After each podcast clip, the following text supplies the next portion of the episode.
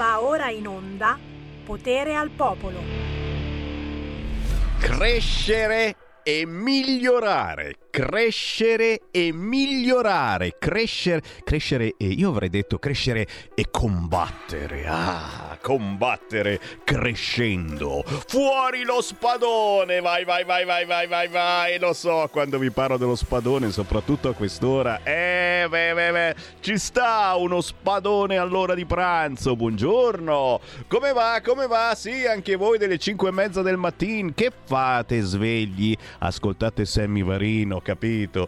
Sammy Varini di Sonda con voi anche oggi. RL Radio Libertà, Libertà con Carnelli che si è fatto la nuova pettinatura. Eh, là là, ragazzi, avremo decine di fan qua fuori con la parrucca per rimettergli i capelli che ha perso. No, no, ma è giusto, eh? la mia è soltanto una grandissima invidia. Fino a un certo punto, eh? Sto pensando l'ultima volta che sono andato dal parrucchiere, quando è stato? So soltanto che mm, è, è, stata l'ultima volta perché per tagliarmi i capelli, mi ricordo, uh, usò la macchinetta, la macchinetta taglia capelli. E io ero lì e ho detto, boh, ma, ma, che strana cosa. Cioè, non, usa, non, si usano più le forbici e probabilmente aveva già capito che facevo quella fine, quindi... E allora ho detto, ma, no, ma la prossima volta non ci vado più, uso anch'io la macchinetta, tagliacapelli e vi andare. Poi sono passato dalla macchinetta direttamente al rasoio. E che goduria! Pelato! È bello! Un grande saluto da Sammy Varina a tutti i pelati all'ascolto a quelli che di capelli ne hanno pochi e dicono diamogli un taglio c'è il fascino dell'uomo pelato anche di quello peloso diciamolo anche di quello peloso. Ma perché siamo qui a parlare di peli quest'oggi? Non lo so. Il buon pomeriggio ve lo lancio come al solito ricordando cosa sta per accadere perché in potere al popolo di Sammy Varin c'è il territorio in primissimo piano e oggi ricomincia il focus con la regione Marche. Alle 14 ci collegheremo con una consigliera regionale della Lega nelle Marche e faremo il punto della situazione, le belle o meno belle novità che ci sono da quella stupenda regione. Ma tra pochissimo parleremo anche di disabilità, come ogni giovedì. Il mio compagno in senso buono del giovedì si chiama Andrea De Palo che dalla sua sua ipercarrozzina ci porterà giustamente qualche buona o meno buona notizia. Solitamente sempre incazzato sul fronte disabili, è vero, è vero, è vero. Non è finita. Devo ricordare che alle 14.30 torna anche hashtag bambini strappati e quindi l'ideale della famiglia sempre più distrutta e a volte ci si mettono pure certi servizi sociali. Eh? Sentiremo le storie di quest'oggi. Tra le storie che non sono storie ma sono vere, devo anche ricordare che domani alle 13, domani è venerdì e come ogni venerdì c'è musica indipendente condotta in alternanza da Sammy Varin e da Francesco Caprini di Rock Targato Italia. Domani tocca a me e domani avremo un grandissimo chitarrista in onda con noi. Domani venerdì ore 13 2016 Andrea Braido, grandissimo chitarrista di Eros Ramazzotti, della Pausini, di Ligabue, di se stesso perché ha fatto anche un fracco di album in solitaria. Oh, proprio in questi giorni è uscito il nuovo album di Braido. Vuoi che Sammy Varin non lo trasmetta? Domani lo ascolteremo e lo avremo in onda qua su Radio Libertà alle 13. Adesso però è tempo dell'aragosta. L'aragosta non è una cosa che si mangia, l'aragosta, per piacere, anche se il titolo è sempre su quell'argomento della pelle, della roba che si mangia. No! Ah, non si può mai essere seri quando c'è Sammy Varin. Questa è una canzone seria. Lara Grillini, in arte L'Aragosta tutto attaccato, un pezzo importante, potente, inno di lotta contro la violenza di genere, intitolato Sulla mia pelle.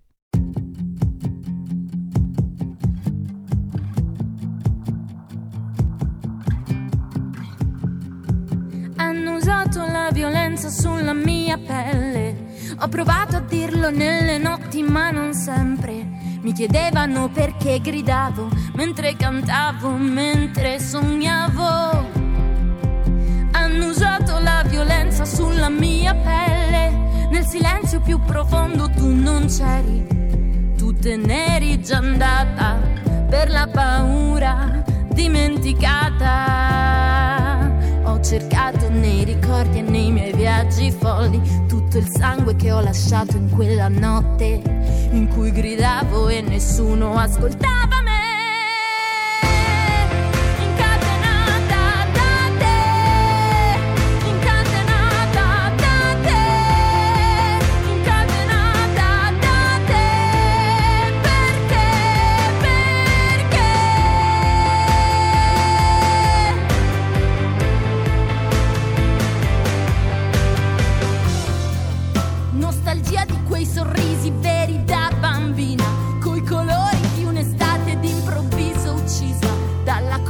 Hanno impresso su di me mentre giocavo, mentre speravo.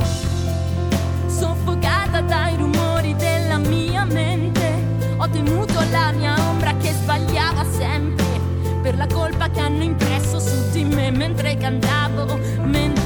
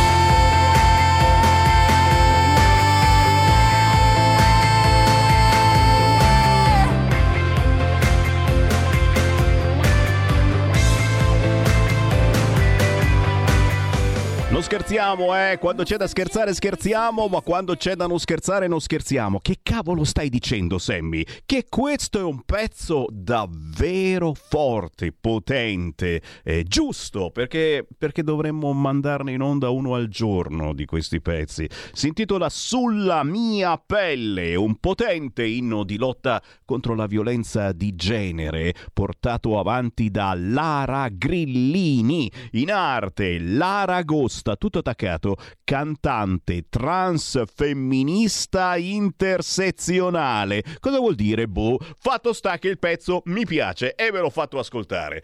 Ci siete? Popolo di Radio Libertà! Io apro ufficialmente le linee perché quando c'è Sammy Varin potete entrare in diretta e commentare qualunque notizia vi venga in mente o vi abbia fatto in qualche modo sobbalzare sulla poltrona chiamando 0292 94 7222 il nostro centralone oppure inviando un messaggio al 346 642 7756 6. Facciamolo insieme, insieme ad Andrea De Palo. Eccomi, buongiorno a tutti, ciao Sammy, come va? E allora, e allora? Sì, dai, dai, insomma, insomma, insomma, è sempre, sempre belli attivi con le antenne fuori perché se stai un attimino disattento succede sempre qualche cosa. Tu che cosa ci porti? Normalmente lo sapete amici se ci seguite di sovente, c'è l'incazzatura d'apertura, poi dopo ci plachiamo. Eh, sentiamo oggi Andrea De Palo palo sul fronte disabilità ma non soltanto, che cosa ci mette sul tavolo, Andrea? No, stavolta sul fronte disabilità niente incazzatura se non un piccolo reminder amichevole al nostro segretario federale di rispondere alle quattro PEC che sono nella casella della segreteria del ministero perché da settimana scorsa non hanno ancora risposto, sono lì, io lo ricorderò tutti i giovedì fin quando non mi risponderà, ehm, gentilmente e con cortesia. Ehm, no, sul fronte disabilità bene perché comunque qualcosa si sta muovendo, lavora- sta lavorando il ministro Locatelli sulle riforme, abbiamo detto che l'invalidità è stata finalmente resa più semplice, qualche soldino arriverà alle regioni, per Regione Lombardia, che penso che sia quella da dove ci ascoltano di più, c'è sempre la buona misura B1 e B2, ricordatevela se avete bisogno di qualcuno che vi assiste, vi dà una mano perché possono, se siete giustamente nei parametri ISE, eh, aiutarvi. Mm, sul parametro ISE avrei qualcosa da dire, ma non mi voglio mettere a fare polemica perché non è che se uno è disabile lavora, allora a questo punto all'ISE più alto allora non ha diritto a essere aiutato. Cioè l'ISE secondo me andrebbe tolto su queste cose, però anche qui il governo ha fatto una cosa carina e utile per tutte le persone con disabilità, i primi 50.000 euro sembrerebbe dalla manovra, aspetto di vedere dalla gazzetta ufficiale, che vengono investiti in titoli di Stato, non vengono conteggiati nell'ISE, per cui finalmente si può risparmiare anche qualcosina senza venire eh, massacrati quando si va a chiedere una mano. Finalmente, se fosse vero, l'ho letto, aspettiamo la gazzetta ufficiale, questa è una cosa molto carina. E niente, poi mh, mm, arriva lo sconforto perché ti guardi intorno e vedi che insomma strumentalizzano delle cose che teoricamente hanno a che fare con l'odio, anche se non è così, per spargere altro odio. L'ho visto dal tuo stato, una cosa abbastanza brutta di, di, di qualche associazione che non condivide, come dire, i nostri gusti più classici che è venuta a dire meglio una parolaccia che fascista. Allora, io a questo punto dico, a parte che per il sottoscritto, piuttosto che cambiare gusti, preferisco diventare comunista, nel senso sono ancora single, se dovessi trovare una carina che ti fa Karl Marx, tu sappi che io vengo in studio con la maglietta di Che Guevara, cioè non, non è un problema. Me, ne va, me ne vado, me ne vado. Scusate, abbandono la diretta, abbandono la diretta, abbandono la diretta. Torna, dai che, che, che mi lasci solo così. No, era, era per dire che che ci sono dei valori che vincono su tutto, eh, vincono sì, anche sì. sulla politica. Ho capito, ho capito che qui si cede al valore F, il valore figa, diciamolo, eh? È vero, è vero, davanti a tutto. Batte la politica, mi dispiace, cioè, è, come, è come sasso cartaforbice, cioè, cioè, è così. E giochiamo alla morra pure, va bene. Eh. no, no, ma allora, ci sta. Io volevo dire che combattere una cosa su cui non siamo d'accordo spargendo altro odio non è propriamente la cosa più bella da fare. Adesso, al di là dei gusti delle singole persone, io ci tengo sempre a chiarire in pubblico i miei perché non si sa mai. Eh, cioè, fare non è il caso, soprattutto sulla questione di H. Larenzia io voglio dire una cosa. Per quanto fosse condannabile il saluto romano in pubblico per le leggi, eccetera, a me hanno fatto una gran tenerezza perché erano persone che sono andate a commemorare dei ragazzi morti di cui non si sa neanche cosa è successo. Cioè io non mi sarei arrabbiato fosse stato il PD. A me hanno fatto veramente una gran tenerezza. Io vorrei tanto tanto capire perché dopo 40 anni non si è ancora, non, non sia ancora venuto fuori chi è stato, mentre quando si parla di altre questioni subito tutti a puntare il dito, trovare sospetti, capire chi è. Quindi siamo un po' al discorso di settimana scorsa delle, delle, delle associazioni, no? Chi sta da una determinata parte politica viene ascoltato, abbracciato, considerato, nominato. Chi sta da un'altra parte politica per n motivi viene considerato un pochettino meno. Quindi questa è la vera cosa triste. Eh, eh, eh, eh, io ti interrompo perché a questo proposito stanno arrivando WhatsApp al 346 642 7756. Stiamo parlando naturalmente del saluto fascista eh, dell'altro giorno, della scorsa settimana, per commemorare quelle eh, persone morte non di malattia, sono state sparate, come si dice, e, e, più o meno si riesce a immaginare chi sia, verso che questi ragazzi erano giovanissimi tantissimi di destra immaginiamo con un po' di fantasia che sia stato qualcuno che odiava le persone di destra. Chiaramente il saluto fascista, eh, il saluto fascista, eh, si sono risvegliati tutti. Adesso non bisogna fare il saluto fascista perché hanno fatto il saluto fascista mentre da 40 anni ogni anno c'era quella commemorazione e non gliene fregava niente a nessuno. 0292947222 arrivano, dicevo, anche WhatsApp al 346 642 7756 e molti eh, eh, mi trovano d'accordo perché uno dice va bene, sì, l'opposizione deve fare l'opposizione, però mh, mm, fanno tutto per attaccare solo e soltanto questo governo, perché la Meloni, ormai l'abbiamo capito, è, è diventata un po' il Berlusconi eh, della situazione, incrollabile, indistruttibile, insuperabile, invincibile, come diceva tanti anni fa, sono invincibile col mantello da Superman, è inattaccabile la Meloni. Per attaccarla ti devi attaccare a qualcosa che c'è intorno, eh? quindi ai suoi familiari o ai suoi adepti o a quelli di Fratelli d'Italia che sono più mollaccioni, che ci cascano facilmente, ai lollobrigida della situazione, con tutto rispetto chiaramente per un ministro, una persona importantissima, ce ne sono, eh? ce ne sono stati anche all'interno della Lega, noi ci siamo già passati, siamo maturati anche politicamente e in Fratelli d'Italia c'è ancora molto da lavorare. La caratura di determinati personaggi è ancora un pochino troppo sottile, posso dirla questa cosa, anche sul fronte ah, sì, sì. delle prossime Condivido. candidature. Eh, le candidature per le regioni adesso si sta litigando e la Meloni minaccia di far saltare il tavolo. Attenzione, eh, non è la Lega, ma è lei adesso che minaccia. Attenzione, perché c'è una determinata caratura di personaggi, saranno in gamba, bravissime persone, ma forse devono farsi un po' di esperienza prima di metterli a governare regioni importanti o dargli in mano, insomma, qualcosa di importante da fare. Fammi prendere una telefonata. Pronto? Ciao Sammy, sono Marco da Mantova. E là. E un caro saluto da Andrea. Ciao Marco. Volevo, volevo sdrammatizzare un po' la cosa riguardante la F. È vero, da noi qua si dice che tira più un pelo di F che un carro di buoi. Okay?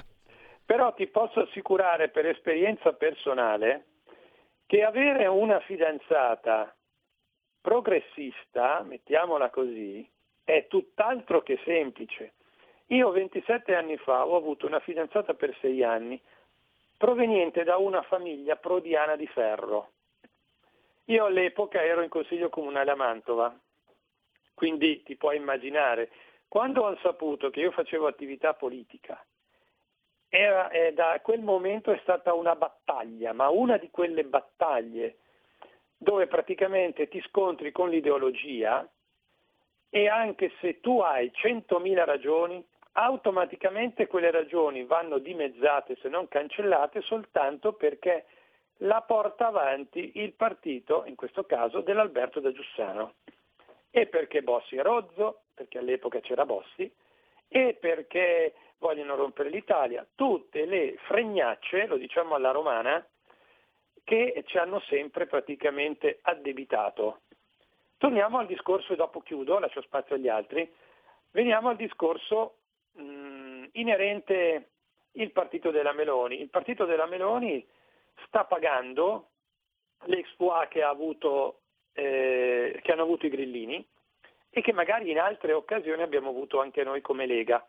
Cioè a parte i 3-4 del vertice, tutti quelli che sono arrivati in Parlamento che non si aspettavano di arrivarvi, sicuramente non hanno la preparazione di quelli che magari fanno politica da 10, 15, 20 anni. Quindi le seconde e le terze file arrivano da neofiti e stanno pagando lo scotto. Uno, di non avere la preparazione necessaria, ma di non avere nemmeno il physique du role necessario. Quindi si lasciano andare alla pistola in tasca, che poi va a ferire eh, il malcapitato di turno, oppure altre cose che, oppure alcune proposte di legge come quella sulla caccia eh, e il porto d'armi ai sedicenni, che in una situazione come quella che stiamo vivendo sembra fatta apposta per tirare nella schiena proprio Premier. Quindi anche Fratelli d'Italia, a parte la Meloni, che io ritengo una persona estremamente preparata e scafata, ma del resto lei fa politica da quando aveva meno di vent'anni, a, front- a parte lei, moltissimi dei suoi non valgono neanche una scarpa della Meloni, ma lo dico in modo bonario, non in modo offensivo. Devono farci esperienza.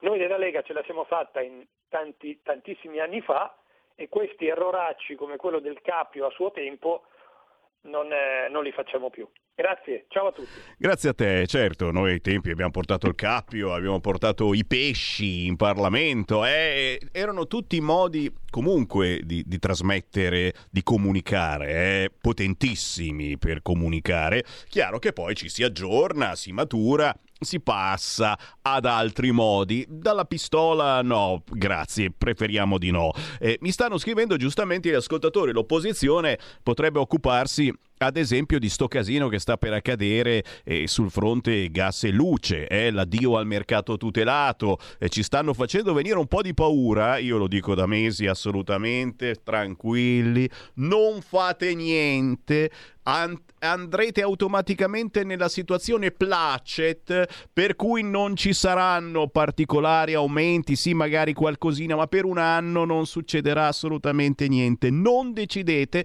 piuttosto che fare cavolate. E sul fronte delle candidature, e eh, sì, stanno scrivendo in tantissimi dicendo eh, eh, la Lega non deve, non deve mollare sul fronte delle candidature regionali, perché il rischio è davvero che Fratelli d'Italia, cui vogliamo tanto bene, siamo assolutamente eh, con, con con un qualcosa di importante da decenni governiamo insieme le regioni più importanti, ma non per questo adesso dobbiamo decidere che il candidato deve essere per forza di Fratelli d'Italia perché loro hanno preso più voti quando non c'è quella famosa caratura eh, di continuità almeno ci mettiamo uno altrettanto bravo, beh allora a quel punto manteniamo quello di prima. Ma qua mi fermo e lascio la parola ad Andrea De Palo.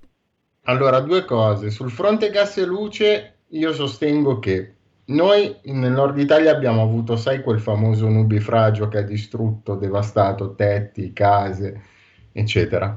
Allora, io avevo sentito vociferare, poi non so più come è andata a finire, che il governo voleva dare dei fondi, non so, mi pare che la regione Lombardia li abbia dati, peraltro ai comuni, per ristrutturare le case danneggiate. Allora, se avessimo avuto l'intelligenza di giocarci quell'opportunità in questo modo. Cioè io ti finanzio, ma ti obbligo a mettere il fotovoltaico su tutti i tetti che rifai e non per spendere l'energia per casa tua, ma per ributtarla in rete, probabilmente avremmo dato un piccolo contributo, perché è vero che le rinnovabili, tutto quello che volete, non possono essere stoccate, sono, variano in base al sole, al vento, tutto quello che vuoi, però ci sono. Quindi se l'avessimo usata in massa, eh, probabilmente avessimo detto a ah, chi faceva il 110%, ok, io te lo faccio fare, ma ti obbligo a mettere pannelli solari sui tetti e a dare l'energia in rete. A quest'ora non, probabilmente questa cosa del mercato dell'energia non ti dico che non esisterebbe, ma bi- bisognava guardare la cosa un po' meno da politico, un po' più da tecnico. Questo è quello che penso io. L'altra, l'altra grandissima questione delle, delle, candidature, permettimi di fare una battuta, ti chiedo se qualche ascoltatore ha scritto che mi vorrebbe vedere candidato, sarebbe carino. suggeritore, suggeritore. Lo so, la butto lì, cioè, abbia, abbiamo candidato perfino, voglio dire, Di Maio che non si sa dove è finito Zitto, zitto che quelli ritornano, eh. Quelli ritornano, Di Maio te lo rivedi, vedrai. Ah beh, l'importante, l'importante è che ce lo rivediamo in una posizione dove, dove non può fare più di tanti danni, perché Sai come la penso io su quello che hanno fatto i 5 Stelle? È inutile che lo ribadisco, lo sanno, lo sanno più o meno tutti. Quindi eh. può, può, anche tornare, l'importante è che stia tranquillo. Poi dopo e diciamo Può che eh, eh, il tuo pensiero è il pensiero di gran parte dei nostri ascoltatori, ma mentre parliamo succedono cose, attenzione, si stanno aggiornando tutti i siti proprio perché in questi minuti c'è un importante vertice a Palazzo Chigi, proprio riguardante ciò che vi sto raccontando, le tensioni sulle prossime elezioni regionali. Meloni, Salvini e Tajani, vertice a Palazzo Chigi. Il leader della maggioranza e si incontrano dopo le tensioni sulle candidature e chiaramente eh, qualcuno che aveva minacciato di far saltare il tavolo, eh, qualcuno dice la Lega con eh, il vice premier, qualcun altro dice la Meloni, fatto sta insomma che Fratelli d'Italia dice oh noi abbiamo preso eh, più voti e quindi dobbiamo essere noi a decidere. E vediamo tutto quanto, ma prendetevi pure il Veneto, eh, Zaia lo ritiriamo al terzo mandato, cosa ce ne frega e quella e diamo tutto quanto a Fratelli d'Italia. Mi sembrerebbe un piccolo rischietto ma sono pensieri personali. Qui ci fermiamo, eh, si mette anche Dagospia, d'accordo, sì, ricordiamolo, Dagospia ha svelato il tridente della Lega, secondo Dago, e Vannacci, Paragone e Palamara. Ma non è vero niente, almeno speriamo, perché l'abbiamo appena salutato Paragone. È andato via da Italex e adesso ping ritorna nella Lega. E, e, Palamara, insomma, gli vogliamo bene, ha svelato un intrigo pazzesco eh, tra politica e magistratura. Eh, deve venire proprio da noi. si scherza, dai, assolutamente. È il benvenuto tutti a fare squadra che vinciamo eh, siamo qui anche per riderci sopra. Chiaramente, chi vivrà vedrà. Andrea De Palo, l'ultimo minuto. Allora, il vero tridente d'attacco in realtà lo svelo io. È De Palo, Varin e Marco da Mantova. è vero, è tutto vero. Tutte.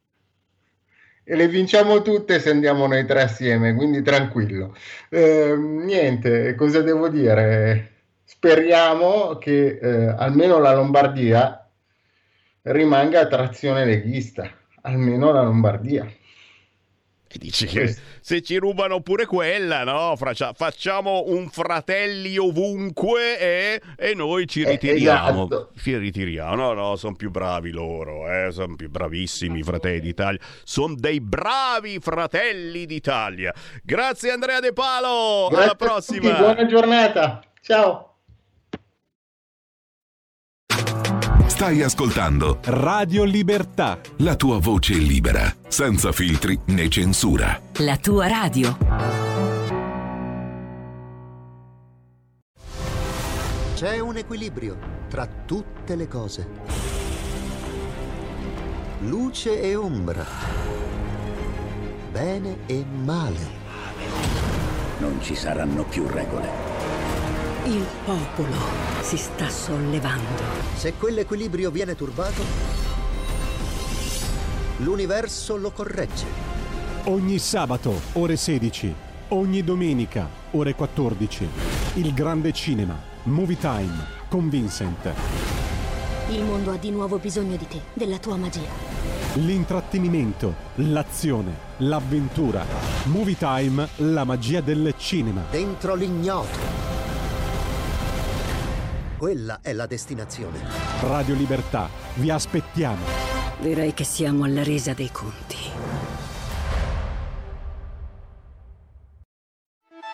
Stai ascoltando Radio Libertà, la tua voce libera, senza filtri né censure, la tua radio.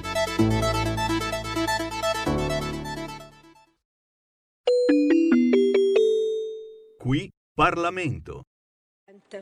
La mozione presentata oggi dalla maggioranza sulla responsabilità degli operatori sanitari ha come oggetto da una parte mettere al centro i nostri pazienti e la sicurezza delle cure, dall'altra contribuire ad aiutare i nostri medici, i nostri operatori sanitari ad uscire da logiche di medicina difensiva in cui il crescente numero di contenziosi potrebbe farli ricadere.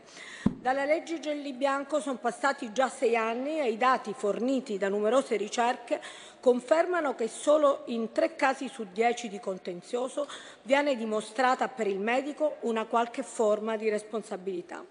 A fronte di questo, i comportamenti di medicina difensiva di tipo positivo, posti in essere con un vertiginoso aumento al ricorso di esami inutili, ma anche quella negativa, ovvero il sottrarsi all'applicazione di protocolli rischiosi per la paura di subire aggressioni giudiziarie, spesso anche mediatiche, proliferano. In questo corridoio di scelta tra fare troppo e il non fare resta un operatore, un medico solo, isolato dalla mancanza di adeguate strutture di rischio clinico ancora troppo deboli e assenti sul profilo nazionale.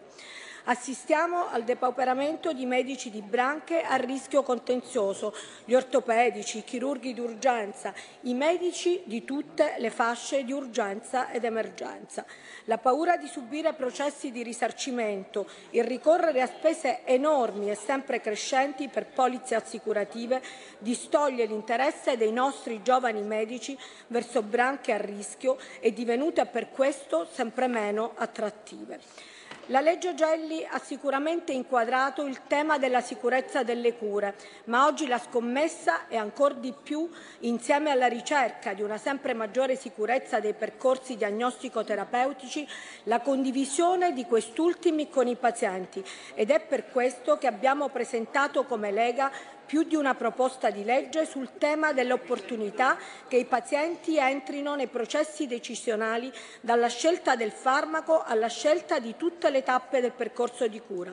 Riteniamo, come Lega Salvini Premier, mettere il paziente al centro delle scelte diagnostiche che li riguardano per arrivare al miglior percorso di cura per quel paziente che ha diritto di scegliere tra più percorsi il migliore per la propria patologia nel rispetto della propria stessa qualità di vita.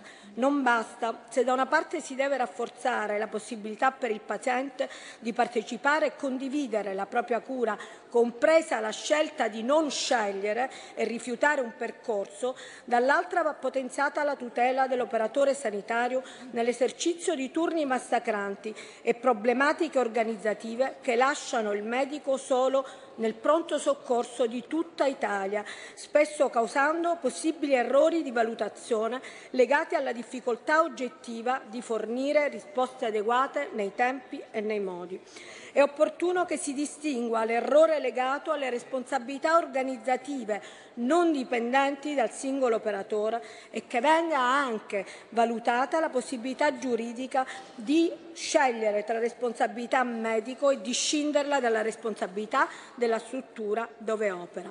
È importante allo stesso modo favorire la formazione medica alle buone practice e alla migliore applicazione di linee guida accreditate e all'appropriatezza prescrittiva D'altra parte è altrettanto utile creare i percorsi extragiudiziali per il componimento delle liti legate alla colpa medica, ma è soprattutto auspicabile che si creino migliori condizioni di lavoro per gli operatori sanitari perché hanno in mano la vita dei loro, dei nostri pazienti e che si favoriscano al contempo per i pazienti migliori luoghi di cura, intesi non come luoghi fisici ma anche, ma anche clinici di discussione sul destino e la miglior cura del paziente. Ritengo che questa mozione rappresenti un segnale positivo che diamo da quest'Aula e che merita di essere sottolineato in vista del possibile e auspicabile, ehm, eh, dell'auspicabile revisione della legge Gelli Bianco. Tutti noi riconosciamo gli effetti positivi di questa legge, tutti noi ne riconosciamo i meriti, ma riconosciamo che la legge ha bisogno di alcuni accorgimenti che devono andare nella direzione di recuperare e rinsaldare la relazione tra medico e paziente paziente. Una relazione che deve basarsi sulla fiducia reciproca e non sulla paura dell'uno nei confronti dell'altro. Su questo la Lega ha una posizione molto chiara.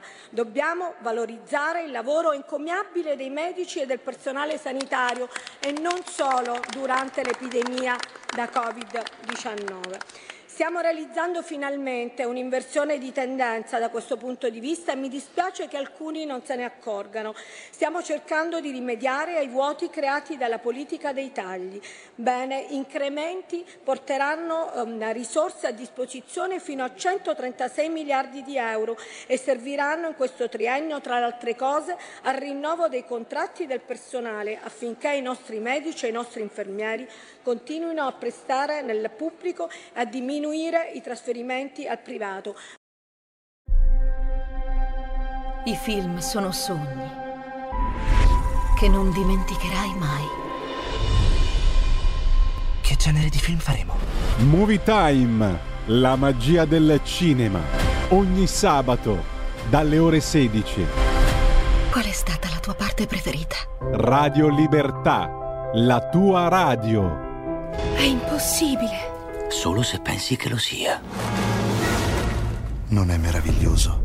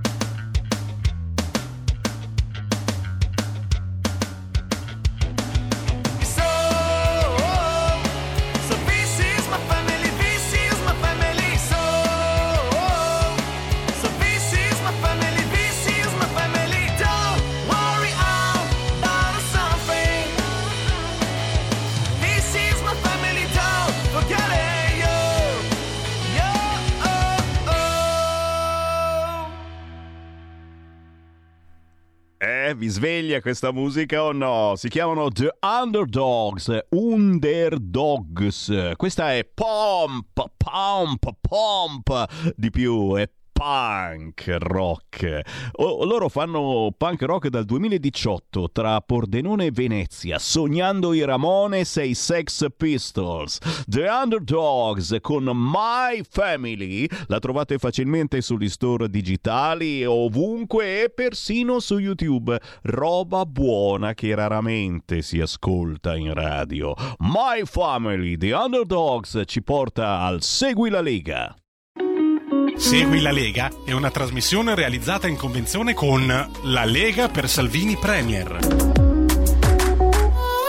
Chiaro, chiaro, lo ricordiamo per tutti i nuovi ascoltatori. Nella trasmissione di Semivarin si cerca un po' di sdrammatizzare, si smonta le notizie, le rimontiamo, e si scherza veramente anche sul fronte politico, ma poi alla fine si cerca di fare squadra. Perché? Perché bisogna governare questo paese nel modo migliore e insomma qualcosina si sta facendo, anche se eh, vedo lo tsunami che sta per arrivare sul fronte delle bollette eh, gas e luce. Eh, perché eh, ribadisco e discoriva sta roba dell'uscita del mercato dal mercato tutelato è un qualcosa con troppi punti interrogativi. Soprattutto eh, la gente che eh, si spaventa eh, sceglie quasi a caso un operatore e lo ricordiamo sono tutti operatori che costeranno molto di più rispetto al mercato tutelato. L'ultima indagine di dice che forse ce ne sono uno o due che ti fanno risparmiare su 50-100 che te ne saltano fuori dal sito dell'Arera.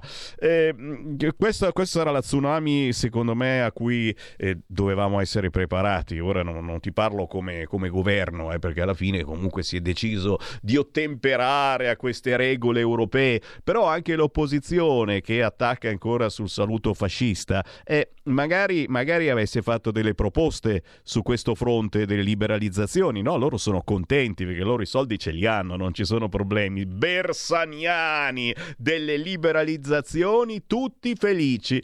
Staremo a vedere. Intanto no, giustamente gli appuntamenti da non scordare targati Lega e le locandine che stanno girando sui social della Lega come questa, chiaramente questa è da commentare la prossima settimana quando riprenderemo insieme a tanti amici della Lega in tutta Italia con i focus. Guarda qua, col Partito Democratico più case popolari ai migranti.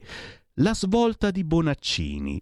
In Emilia-Romagna la regione Emilia-Romagna toglie ai sindaci il potere di premiare gli italiani in graduatoria. Praticamente le case andranno soltanto agli immigrati. È un vecchio discorso. Noi della Lega ci siamo premuniti decenni or sono, cercando di dare una mano a chi da sempre vive e paga le tasse qua in Italia. Adesso Adesso eh, l'Emilia Romagna e siamo certi anche altre realtà di sinistra decidono che no, no, no, non va mica bene, siamo matti. Premiare chi da sempre ha pagato le tasse nel nostro paese dandogli qualche punto in più in graduatoria? Assolutamente no. Via! E naturalmente in graduatoria chi salirà? Salirà l'immigrato, quello arrivato col barcone qualche anno fa, che giustamente o meno giustamente, chi lo sa, riesce ad avere un permesso di soggiorno o mica perpetuo, eh, non c'è mica bisogno. E allora che fa? Eh, chiede il riavvicinamento dei suoi familiari e vai con la moglie e vai con i figli e magari pure i nonni. Oh, tutta roba eh, ci mancherebbe assolutamente giusta, è vero, è che lo fai star qui da solo, il povero immigrato arrivato col barcone. L'intera famiglia diventa povera. E certo, perché lui è l'unico che lavora, se va tutto bene. La moglie cosa fai? Fa fai lavorare la moglie. Il migrante ti sembra che va musulmano fa lavorare la moglie, non se ne parla. Il resto ancora di meno. Praticamente quella famiglia sarà una famiglia povera di cui il comune si dovrà assolutamente occupare, mettendola in cima alla classifica e quindi dando la casa a quella famiglia. L'ho fatta facile, ma la situazione le inscia. Razzismo? Razzismo sì, ma in senso buono, quello di Sammy Varin, sappiatelo. E parleremo la prossima settimana di questo argomento proprio perché riprendono i focus e ci collegheremo proprio con il gruppo Lega Emilia Romagna per commentare questa notizia che farà piacere certamente a tutti gli immigrati che stanno per partire verso l'Italia. Tra un quarto d'ora invece commenteremo questa bella notizia con un consigliere regionale della Lega nella regione Marche sul fronte sanità. Arrivano 80 milioni alle Marche che ora crescono in salute sul fronte sanità, grazie al sottosegretario di Stato Alessandro Morelli, che salutiamo, visto che è pure un nostro ascoltatore, nonché condirettore. Ne parleremo tra poco, eh, perché arriva Linda Elezi alle 14 dalle Marche, gruppo regionale Lega. Ancora segnalazioni anche vostre al 346 642 7756, grazie a chi mi ricorda il quotidiano La Verità, la notizia è ancora qua, eh, ora buona Bonaccini toglie le case popolari agli emiliani per darle agli immigrati. Riscritti i criteri per l'assegnazione degli alloggi della regione targata PD. Vale l'indice di povertà essere italiani non conta. Guardate che il discorso che vi ho fatto molto semplificato, semplificatissimo, eccetera, ma è, è, è pura è pura verità. Eh, siamo condannati. Siamo condannati. Avere una casa, no? non se ne parla niente, assolutamente. Anzi, se vai via un attimo te la occupano e non si può più dire niente. Fammi vedere qua l'inchiesta che EU. Dietro alle ceneri usate per l'edilizia si intrecciavano molteplici interessi. Chi ci ascolta da qualche anno le sa queste cose, eh? perché a livello nazionale, su altri canali, altri telegiornali, oh, oh, silenzio, è roba che succede in Toscana praticamente l'ultima regione ancora in mano al Partito Democratico insieme all'Emilia Romagna, eh?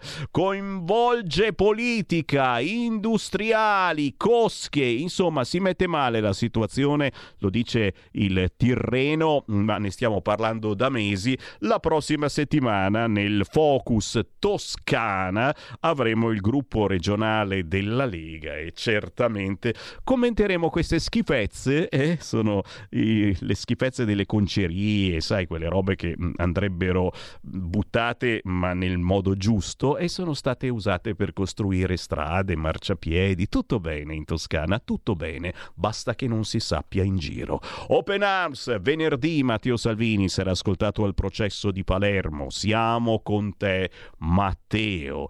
E ancora, ancora Whatsapp 346 642 7756, sì, sono contenti in molti perché arriva la prossima settimana al Senato l'autonomia. Gli emendamenti al disegno di legge arrivano in Senato e chiaramente possiamo soltanto ringraziare e lo ringraziamo, eh, lo ringrazio quando lo incrocio qui nel parcheggio di Via Bellerio il grandissimo ministro Calderoli. Appuntamenti da non scordare targati Lega, uno per la prossima settimana, venerdì prossimo ore 20 e 30 andiamo ad Imola, provincia di Bologna, due passi, siamo lì venerdì 19 gennaio ore 20 e 30, Fontanelice, provincia di Bologna, agriturismo La Taverna, cena conviviale con la Lega provinciale Imolese. Bella idea, chiaramente, stare insieme al territorio, ma soprattutto incrociare il segretario della Lega Romagna Jacopo Morrone, il consigliere regionale della Lega Daniele Marchetti, il segretario provinciale della Lega ad Imola Fabio Morotti. Segnate giù venerdì prossimo 19 gennaio ore 20 e 30 ci si incrocia a cena all'agriturismo La Taverna di Fontanelice, in provincia di Bologna. E anche questa, eh, anche questa la dico signori, è tutta roba in anticipo, però eh, se la volete frequentare bisogna prenotarla, eh, perché vanno via i posti. Pranzo di sezione, la Lega Lombarda di Saronno, siamo dei passi da Milano e conosciamo tanti amici della zona, diciamo così. Domenica 21 gennaio alle 12.30 al ristorante Gatsby di Via Larga a Saronno c'è un bel pranzo tutti insieme. E ci sono anche grandi personaggi della zona come l'europarlamentare della Lega Isabella Tovaglieri, il deputato Stefano Candiani, il consigliere regionale Emanuele Monti. Ottima idea per fare il punto della situazione se vivete in zona Saronno o semplicemente per incrociare quelli che eh, sono candidati della Lega eh, sul fronte Europarlamento o pezzi grossi della politica nazionale e regionale. Cocktail aperitivo di benvenuto, antipasto misto di salumi, risotto zucca e zola, pennette guanciale, pomodorini e zafferano.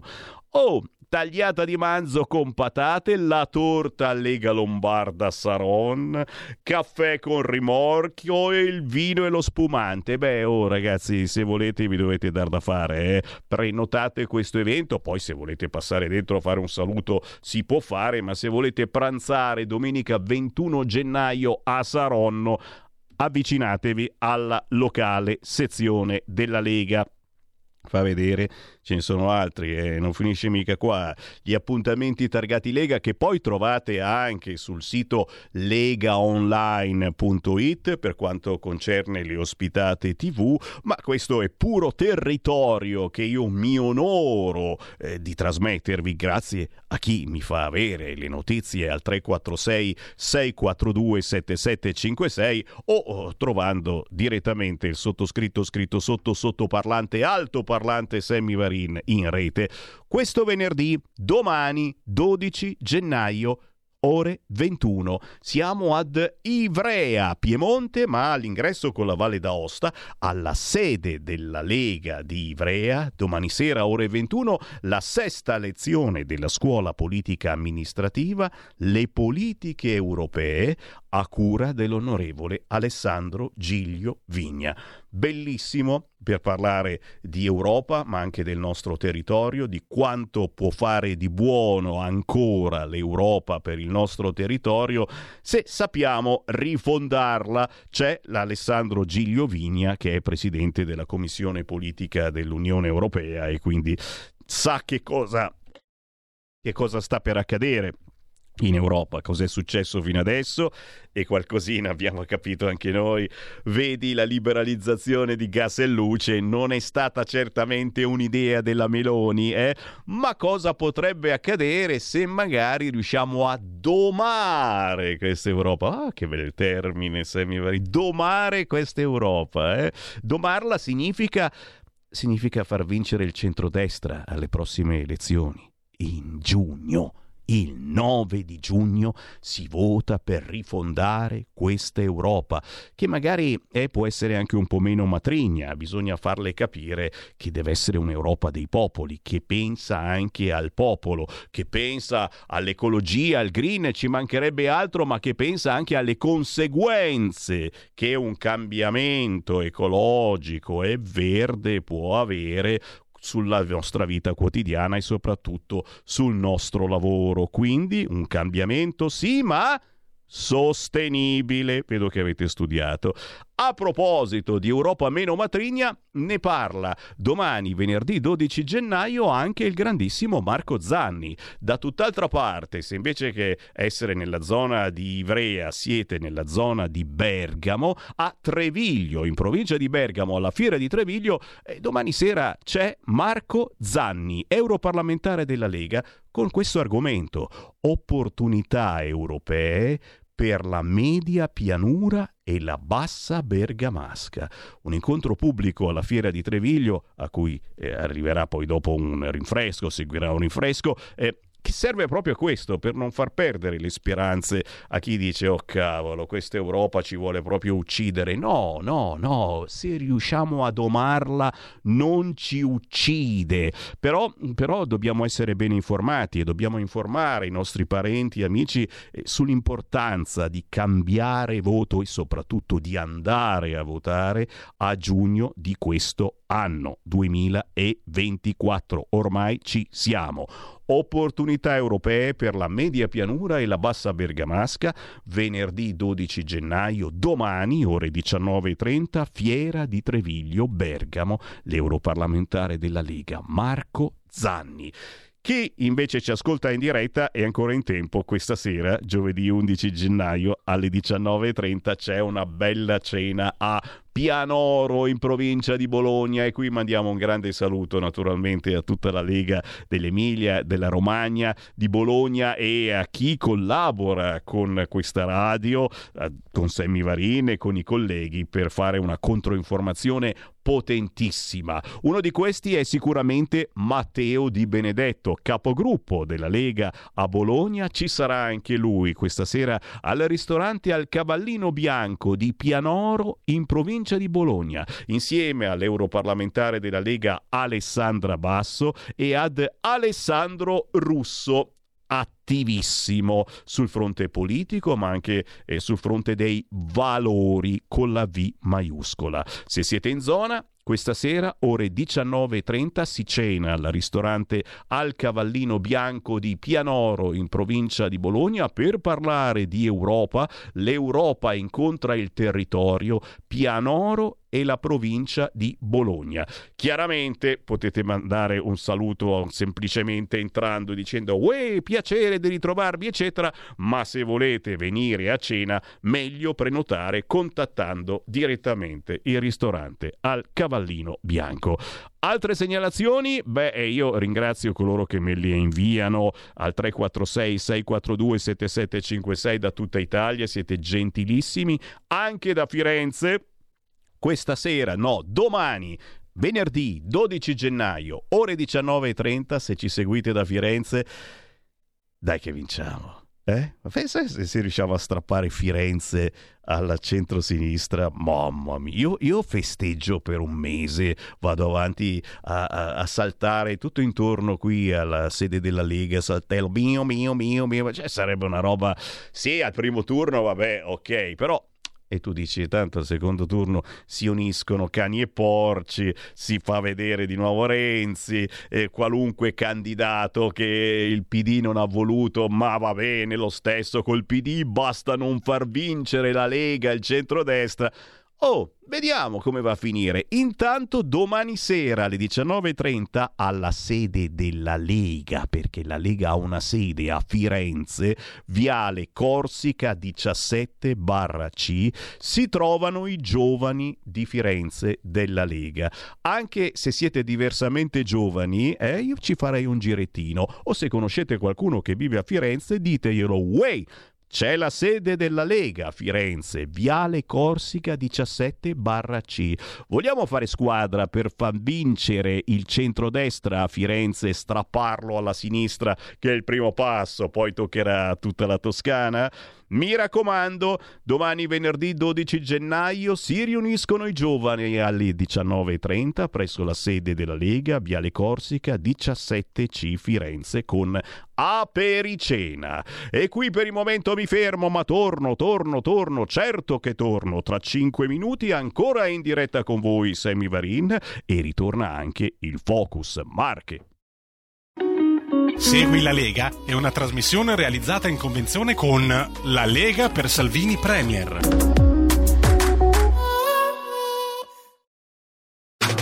Stai ascoltando Radio Libertà. La tua voce libera, senza filtri né censura. La tua radio. Coming Soon Radio, quotidiano di informazione cinematografica dal regista James Wan. Sono Aquaman. Sono un padre, un guerriero. Un solo re. Sono il re di Atlantide. Guiderà tutti. Ridurrò il suo regno in cenere. Jason Momoa.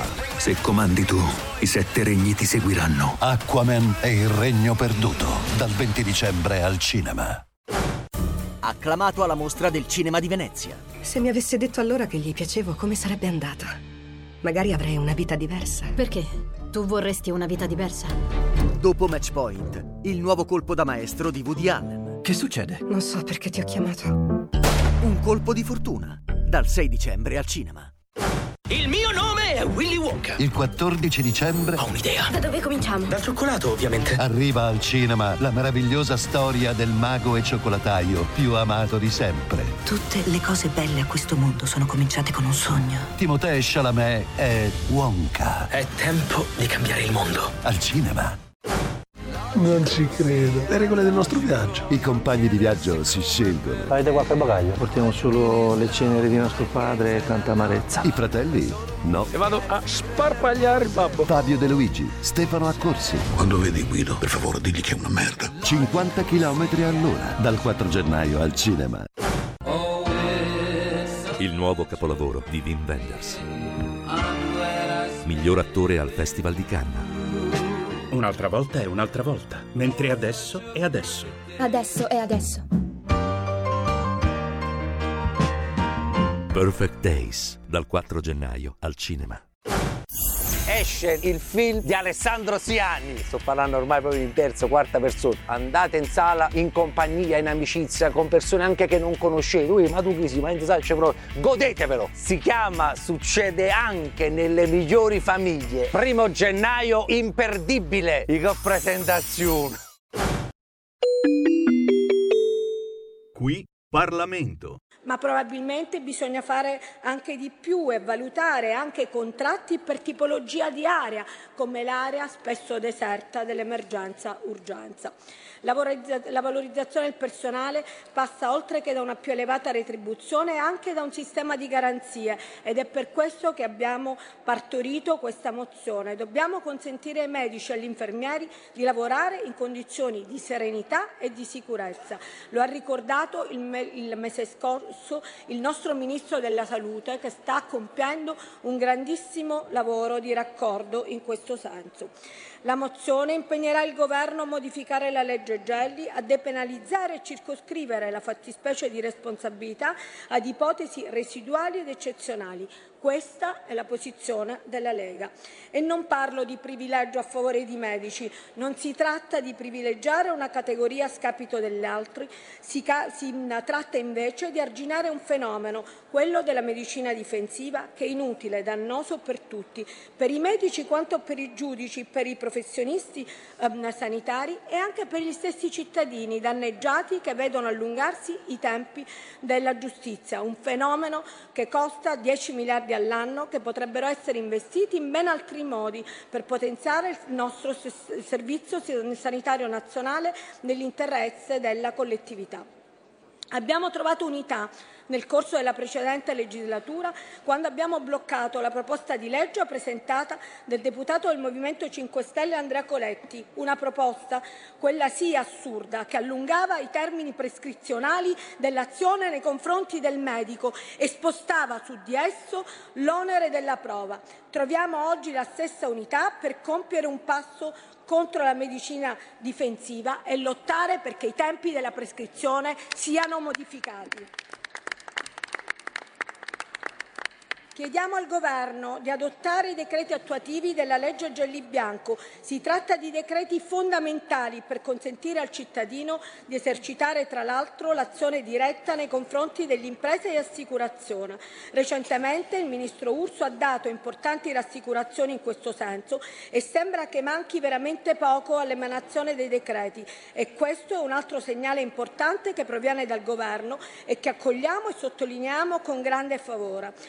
Decreti consentiranno alle legge Gelli di acquisire maggiore profondità, confinando lacune improrogabili.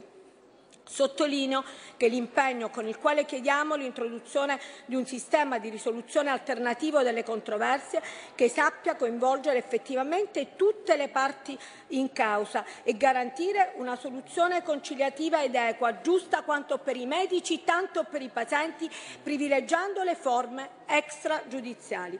E per questo, in considerazione di tutto quello che la Lega Premier, Salvini Premier fa per la sanità, che noi dichiariamo il nostro voto favorevole alla mozione unitaria della maggioranza. Grazie. Grazie onorevole. Qui Parlamento. You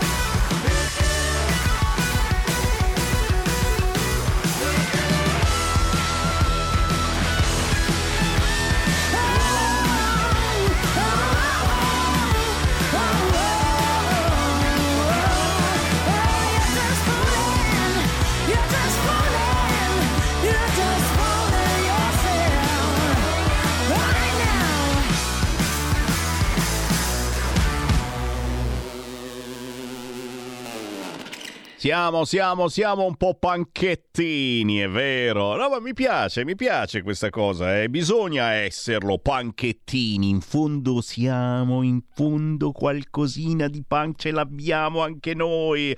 For yourself, Judy Equani, rock blues soul con punk attitude. Ci ha portato alle 14 8 minuti primi. Attenzione, attenzione, sto per annunciare il ritorno di Focus Marche, ma prima eh, c'è una bella e brutta notizia nello stesso tempo che riguarda le elezioni europee, signori. Eh, volete quella bella? Gentiloni non si candida. E vai! E tutti... Eh, volete quella brutta?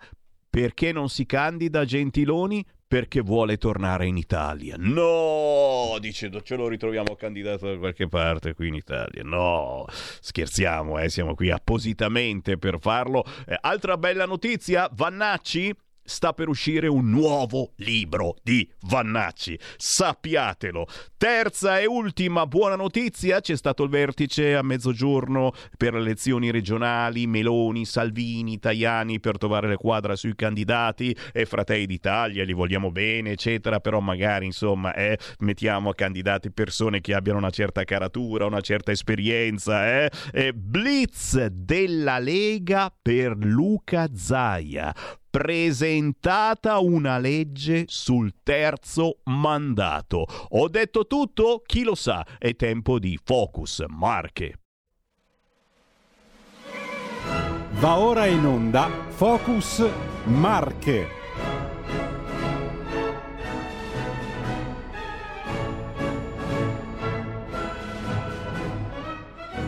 Si ritorna, si ritorna, al lavoro nelle regioni, si ritorna al lavoro nel gruppo Lega che poi in realtà non si è mai fermato perché chi ama davvero la politica la fa 365 giorni l'anno. Ringrazio naturalmente e auguro buon lavoro a tutti i gruppi Lega che ci seguono qua e là per l'Italia. Ritorniamo a parlare di Lega Marche con la consigliera regionale della Lega Lindita Elezi. Ben ritrovati ritrovata, buon anno! Buon anno a te, buon anno a te Sami, E un allora? saluto a tutti voi, un saluto a te, ringrazio come sempre gentilissimo per l'invito e tutti i radioascoltatori gli auguro un buon anno. E siamo in battaglia per le nostre terre anche questa volta, anche quest'anno Esatto. non molliamo e io invito sempre eh, chi ci segue anche per la prima volta, fatevi avanti, parlate della vostra terra, fateci sapere le cose che funzionano e le cose che non funzionano nelle Marche e in qualunque altra parte d'Italia. La nostra radio è sempre aperta anche telefonicamente allo 02 92 94 7222 oppure inviando un messaggio WhatsApp al 346 642 7756. Non abbiate timore o vergogna, siamo davvero l'ultima radio ancora libera. Approfittatene. L'Indita è componente del Comitato per il controllo e la valutazione delle politiche, componente della prima commissione consigliare permanente, ma soprattutto eh, ci dice le ultime novità che riguardano la regione Marche. E io mentre parlavo prima e c'erano gli ascoltatori che già me le inviavano qui al 346 642 7756 qualche buona notizia che eh, ha fatto capolino sui social e che giustamente io ti trasmetto ancora prima di sentire le tue che c'hai lì pronte da raccontarci. E guarda qua sul fronte sanità eh, dobbiamo salutare il sottosegretario di Stato Alessandro Morelli, 80 milioni alle Marche che crescono in salute sul fronte sanità. E, e naturalmente do subito il microfono a te per raccontarci di questa visita.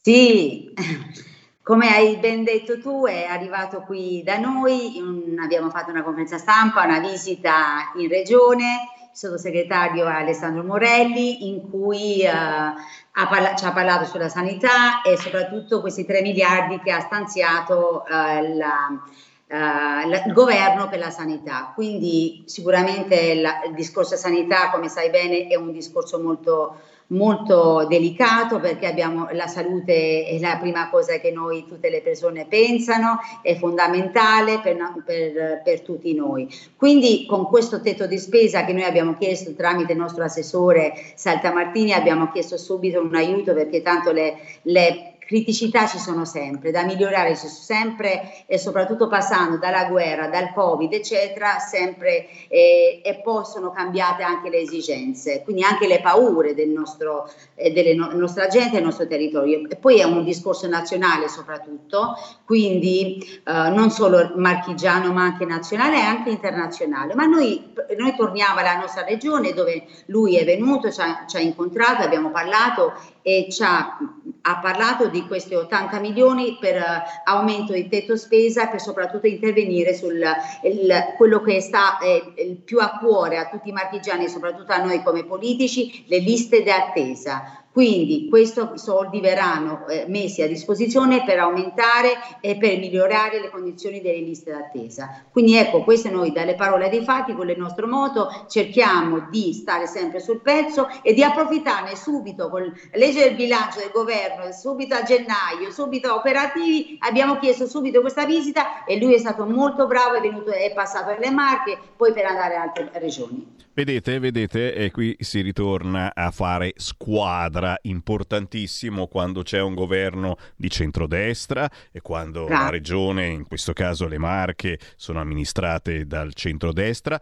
fare squadra. Poi vi dico, sarebbe bellissimo e molte volte si riesce fare squadra in qualunque situazione politica. E cavolo, è il bello di amare la propria terra, è proprio questo non sempre si riesce, non sempre si riesce anche nelle marche. Su molti eh. argomenti c'è un'opposizione che fa, fa, diciamo, poche volte squadra con la maggioranza, è vero Lindsay? Ma noi andiamo avanti, non ci, non ci, facciamo intimorire perché noi ci abbiamo ben in mente quello che abbiamo, eh, abbiamo detto ai nostri elettori, ai nostri cittadini e questo bisogna che ci teniamo ben in mente, che noi vogliamo bene della, del sistema, vogliamo fare tutto quello che possiamo fare e con tanto tanto voglio dire, dedizione, ecco. È quello, è quello. E quando arrivano questi segnali sul fronte sanità, poi insomma ne stiamo parlando tutti i giorni, e si sta lavorando duramente anche qui in Lombardia e in tutte le regioni per migliorare eh, questo fronte di sì. lunghe liste d'attesa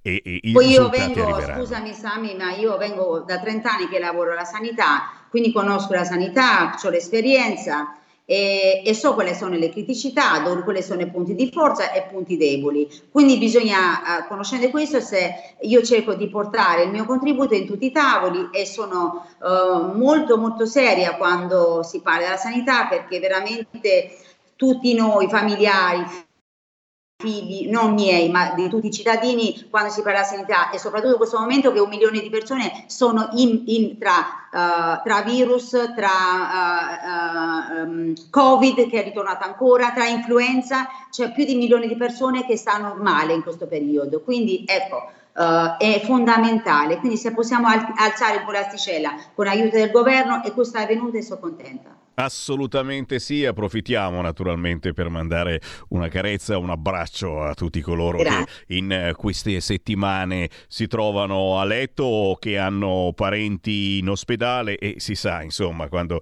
eh, si arriva a una certa gravità, meglio andare in ospedale che curarsi da solo e anche se ormai magari sappiamo come fare, ma se si è anziani. Arriva eh. WhatsApp 346 642 77 356. Anche qui eh, abbiamo trovato questa segnalazione sui social della Lega Marche sul fronte borse lavoro. Bell'inizio d'anno perché si parte con la presentazione delle domande, si è aperta la prima finestra per accedere alle borse lavoro promosse dalla Regione Marche per sviluppare l'occupazione. Di cosa si tratta l'indita?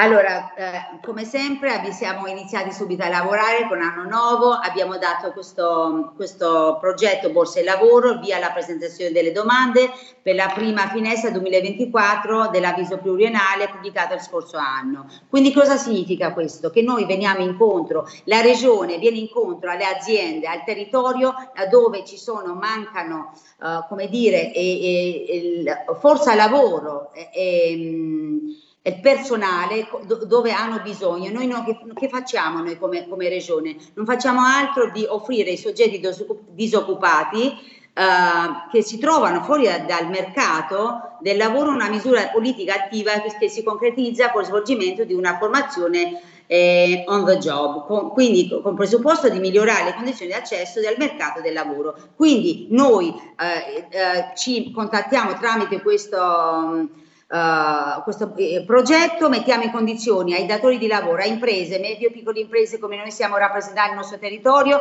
di fare la domanda e dare 800 euro per ogni dipendente che loro assumano per otto mesi. Questo de- si mettono d'accordo, si c'erano delle piattaforme in cui ci, ci saranno dei, delle, delle eh, grandi riunioni tramite, eh, si fa tramite la regione e imprenditoria, dove faranno tutte le domande immaginabili, possibili e per chiarire la situazione come possono fare, perché è anche importante la burocrazia, invece troveranno una regione pronta a rispondere a queste esigenze del territorio offrendo questi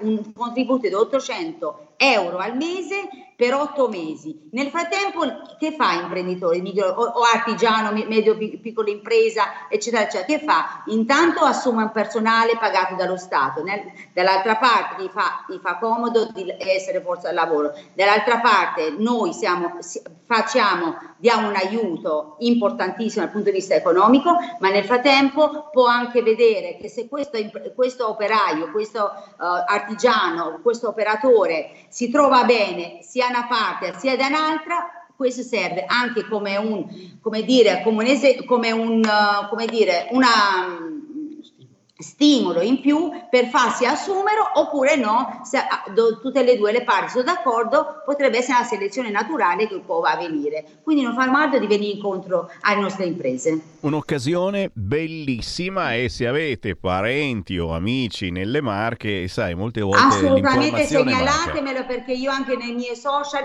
lo metto sempre informazioni e poi rispondo anche sul, uh, anche nel uh, quello che posso fare sia tramite social ma anche con telefonate, ufficio, qui c'è l'ufficio in, uh, in regione in piazza Cavour, se mi vogliono venire a trovare, offrire, offrire la mia disponibilità qui, spieghiamo come possono accedere a questo a questo progetto Borsa Lavoro. E questa è una cosa veramente importante, fatevi avanti, contattate sì, i consiglieri sì, regionali. Sono a disposizione, a disposizione. Grazie Lindita. Prendiamo una chiamata 0292947222, questo è il nostro numero sempre aperto in qualunque momento per commentare qualunque notizia, anche in compagnia dei nostri ospiti, in questo caso della consigliera regionale della Lega nelle Marche, Elezi. Sentiamo che c'è in linea. Pronto?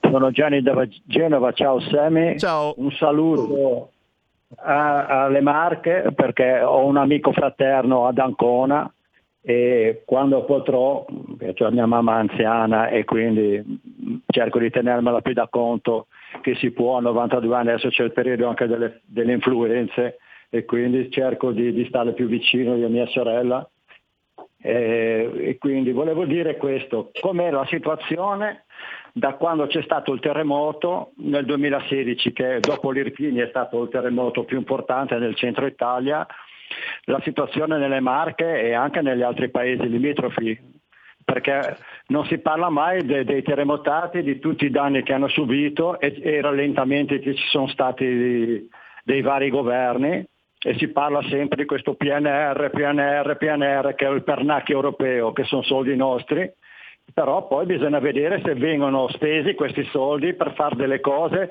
per i lavoratori e, e, la, e la popolazione dei centri che sono stati colpiti che sono dei centri meravigliosi, perché c'è Castelluccio, avevamo sentito il sindaco a, a Gentilucci Alessandro lì quando aveva fatto un, una, una, bella eh, compassata con Carlo Cambi, Giulio Cainarca, e, e aveva sentito che è una situazione veramente grave. Vorrei un po' sapere com'è la situazione adesso perché PNR PNR ma non serve se si, se si spendono dei soldi per, per fare delle bellinate come la parità di genere e, e altre oscenità varie non servono a niente perché sono soldi nostri quelli eh. Grazie. E, beh, senti, Elindita, i dubbi, i dubbi di alcuni ascoltatori eh, ci sono certamente, l'informazione non manca sul PNRR, ma a volte uno dice chissà, li stanno spendendo oppure no questi soldi, li spenderanno bene? L'indita a te. Allora, Signore, intanto un saluto al Signore che ci ha contattato e mi fa tanto piacere che poi c'è anche un amico qui nelle Marche, quindi ci fa piacere, insomma. Quindi è benvenuto ogni volta, mi fa piacere. Poi io sono, essendo d'origine anche da, da albanese, quando si va a trovare amici lontani così è sempre un grande piacere.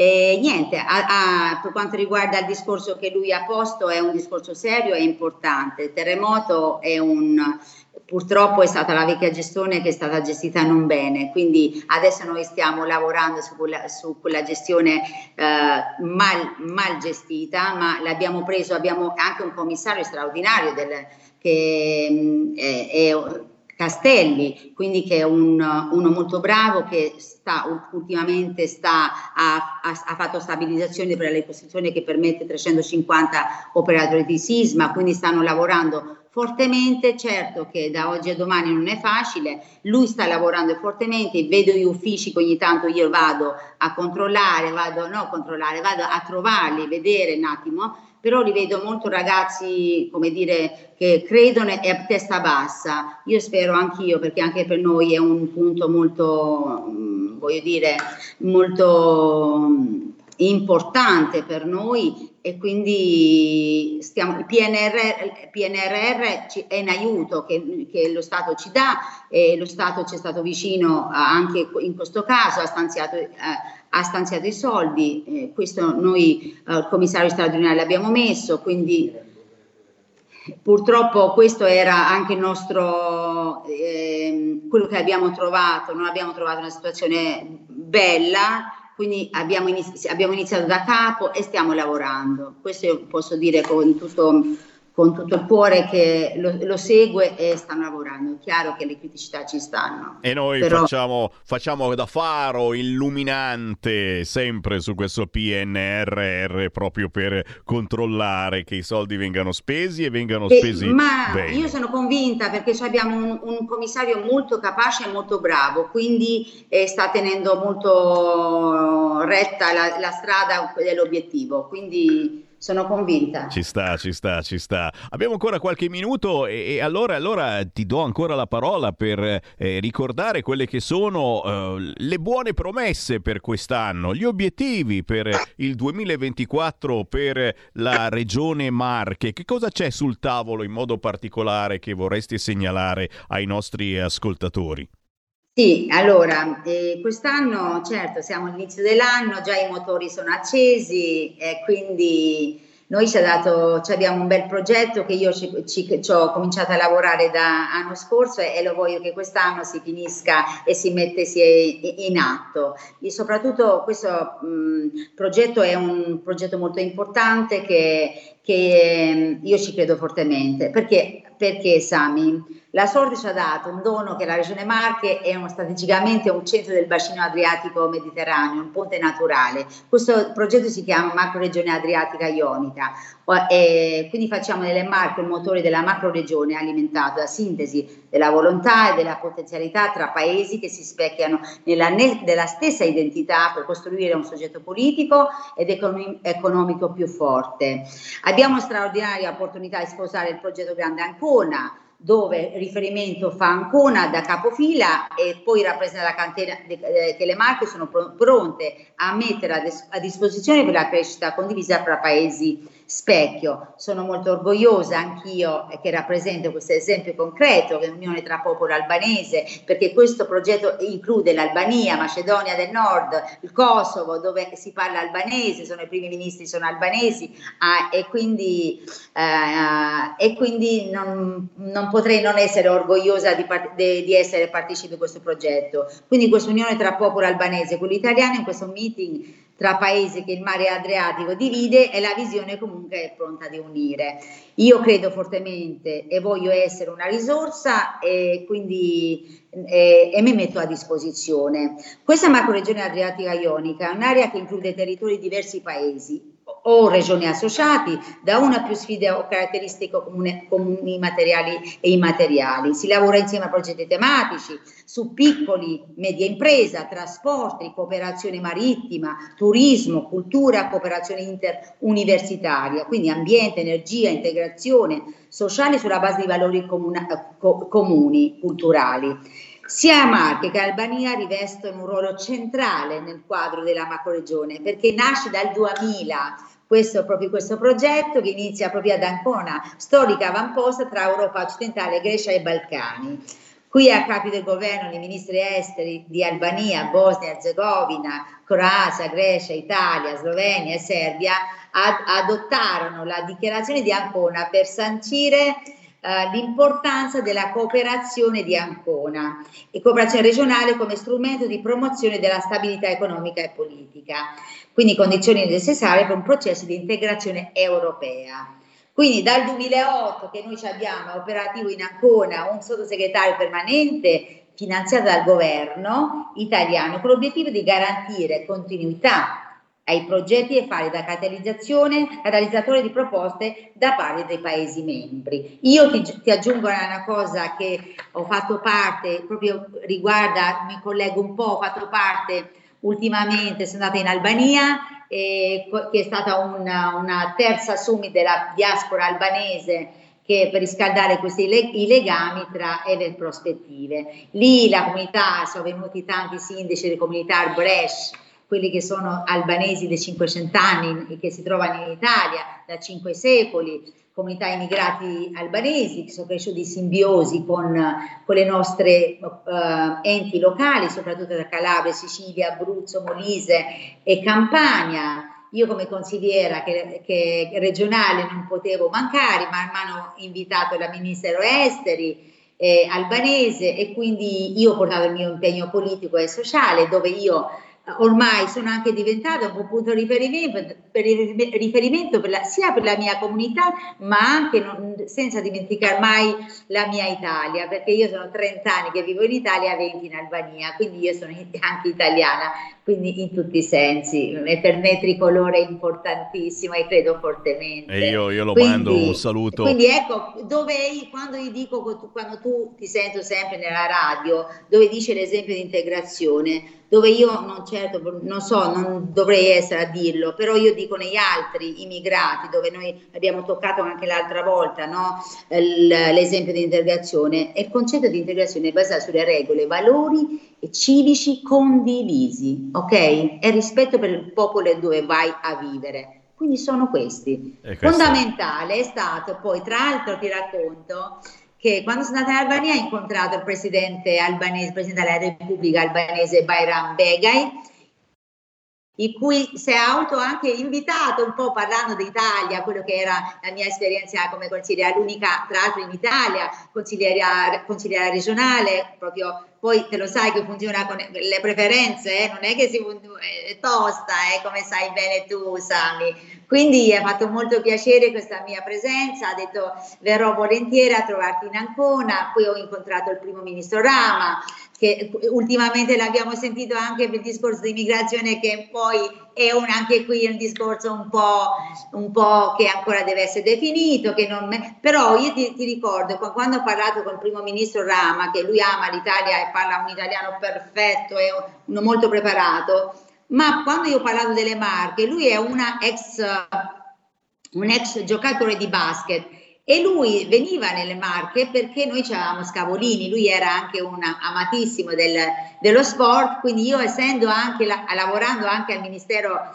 e alla Presidenza del Consiglio Ministro come capo gabinetto del, del sottosegretario Vezzali, quindi eh, lì abbiamo condiviso anche il discorso dello sport che ci appassiona. Tra l'altro anch'io sono ex atleta, ho fatto ginnastica artistica in Albania, quindi abbiamo condiviso anche il mondo dello sport, oltre altri argomenti, eh, altri argomenti importanti che ci legano. Poi ho incontrato anche Ministro Esteri, ho incontrato Ministro, di, Ministro Interni, che ero già collegata con lui perché qui purtroppo è successo un Uh, io mi ero impegnata su un ragazzo che è stato un omicidio uh, di Siroro, non so se te lo ricordi o l'hai sentito, che un giovane operaio albanese, Clay Di Vitri, è stato ucciso una fiocina per aver difeso un padre di famiglia italiano nel corso di un diverbio per futili motivi stradali. Io lì ho cercato di aiutare la mia comunità, la famiglia di ho, ho fatto tutta la parte burocratica per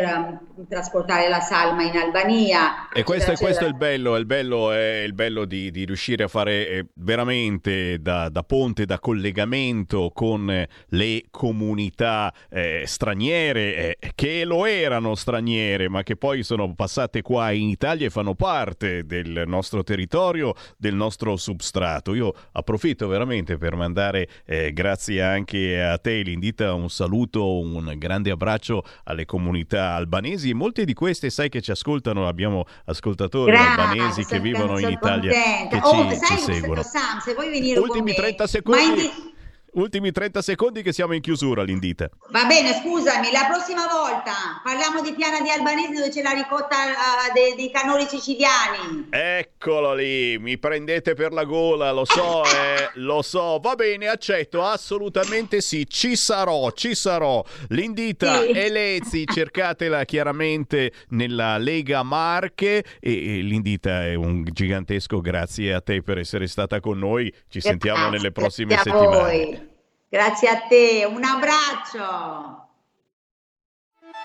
Stai ascoltando Radio Libertà, la tua voce libera, senza filtri né censure, la tua radio.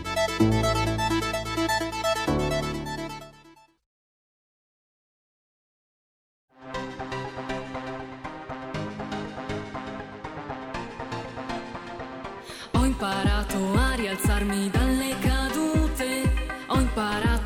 lezione, guardo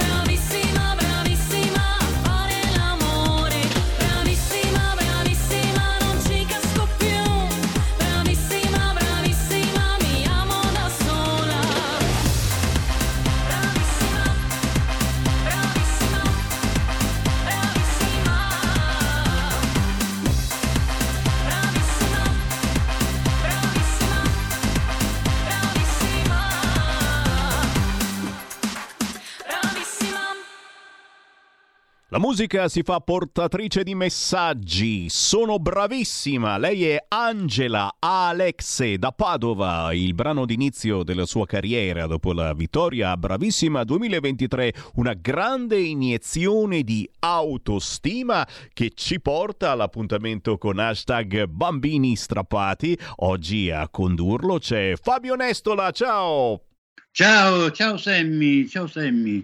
Ciao Sammy, un saluto dobbiamo mandarlo per forza a Sara, ancora i postumi di un eh, brutto incidente sulla neve, un, un appello a Sara, guarisci, guarisci in fretta, altrimenti salti le eh, selezioni per le Olimpiadi. È vero, auguri, auguri Sara. auguri, auguroni nostri a, a Sara.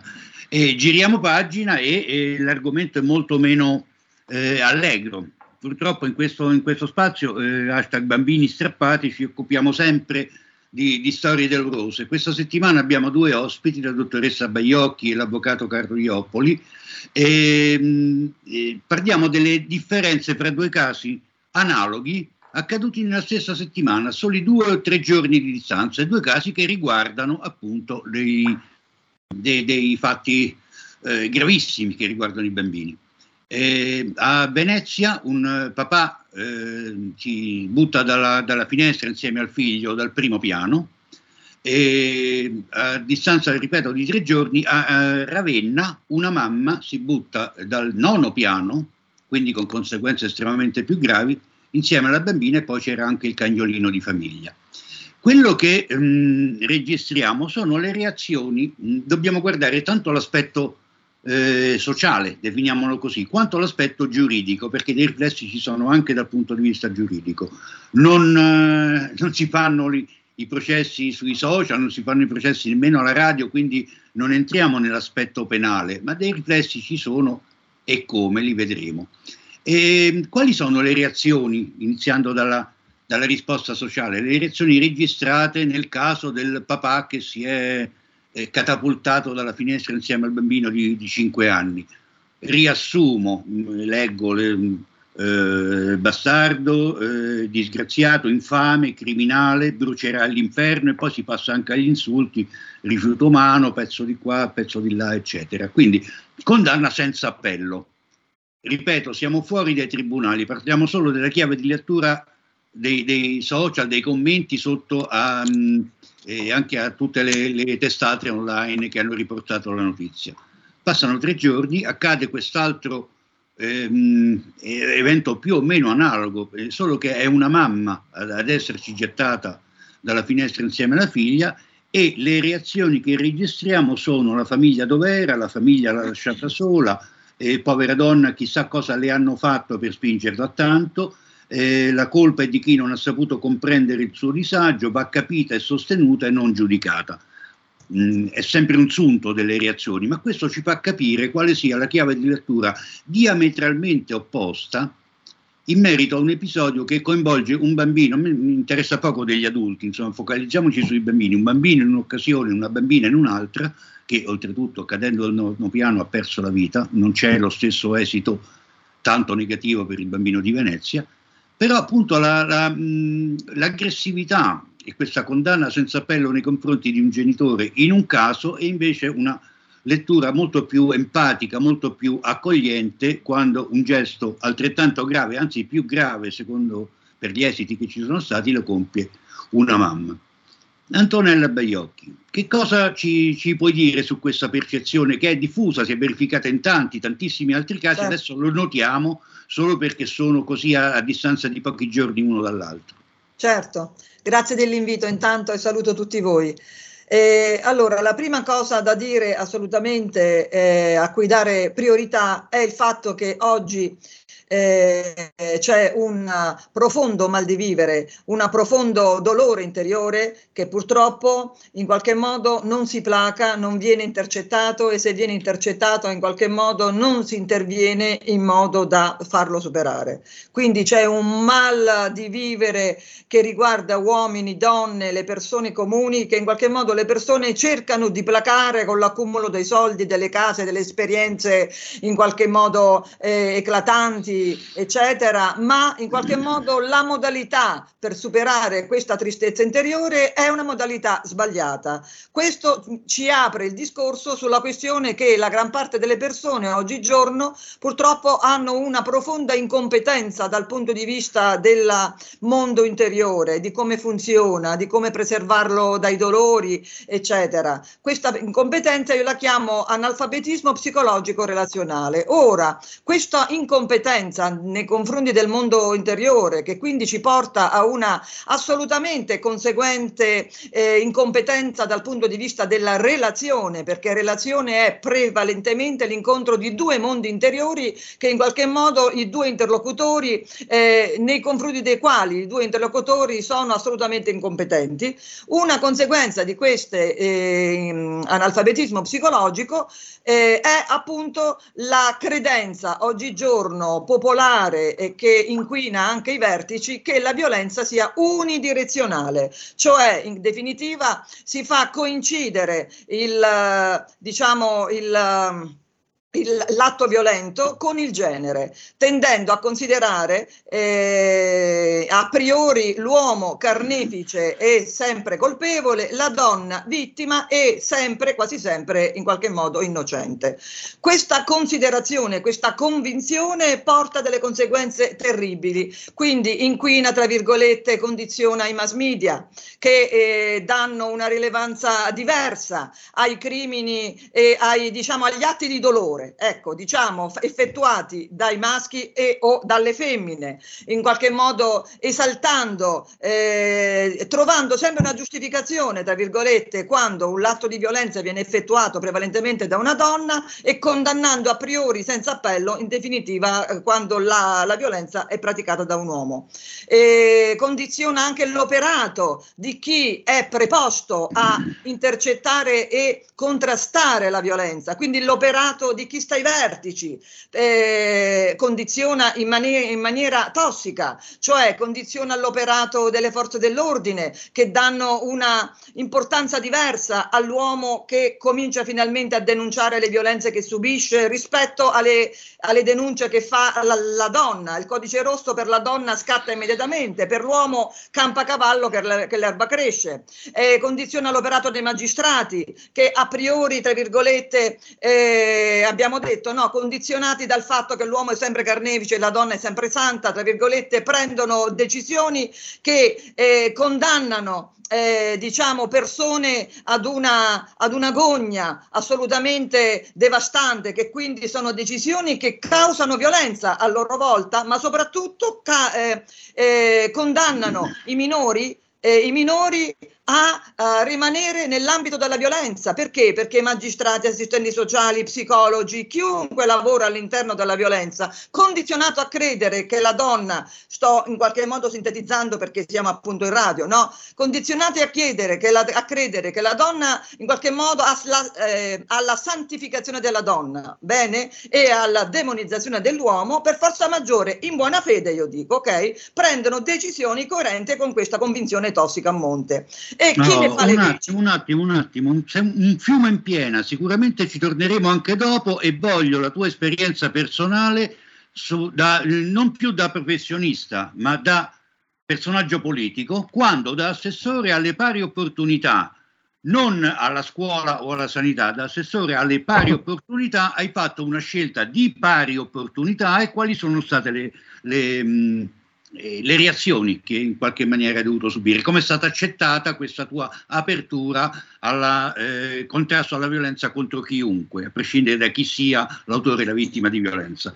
Arriviamo eh, un attimo all'avvocato Carlo Iopoli perché ha detto di mh, abbiamo appena ascoltato di un condizionamento ad ampio spettro che riguarda eh, la, non, non, solo la stampa ma la magistratura e molto spesso una certa stampa eh, dimostra dopo tre ore dai fatti di avere la verità in tasca, non, non è necessario eh, il, il, processo, l'escussione testi, il deposito degli atti, le prove, già, già eh, arrivano fin troppo spesso a delle conclusioni.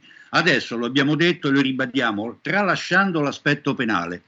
Eh, Carlo, hai fatto la scelta di non occuparti di penale, un avvocato matrimonialista, oltretutto con la struttura mh, ANFI eh, che è particolarmente multidisciplinare per quanto riguarda i mh, problemi delle separazioni, dei divorzi, dei figli contesi in genere. Ecco, nella tua esperienza, che riflessi hanno questi pregiudizi, questi, questi preconcetti, cioè un concetto preconce- eh, precostituito, la, la, mh, l'accoglimento delle istanze di un genitore e il rifiuto eh, delle istanze di un altro? E che riflessi hanno soprattutto sui figli?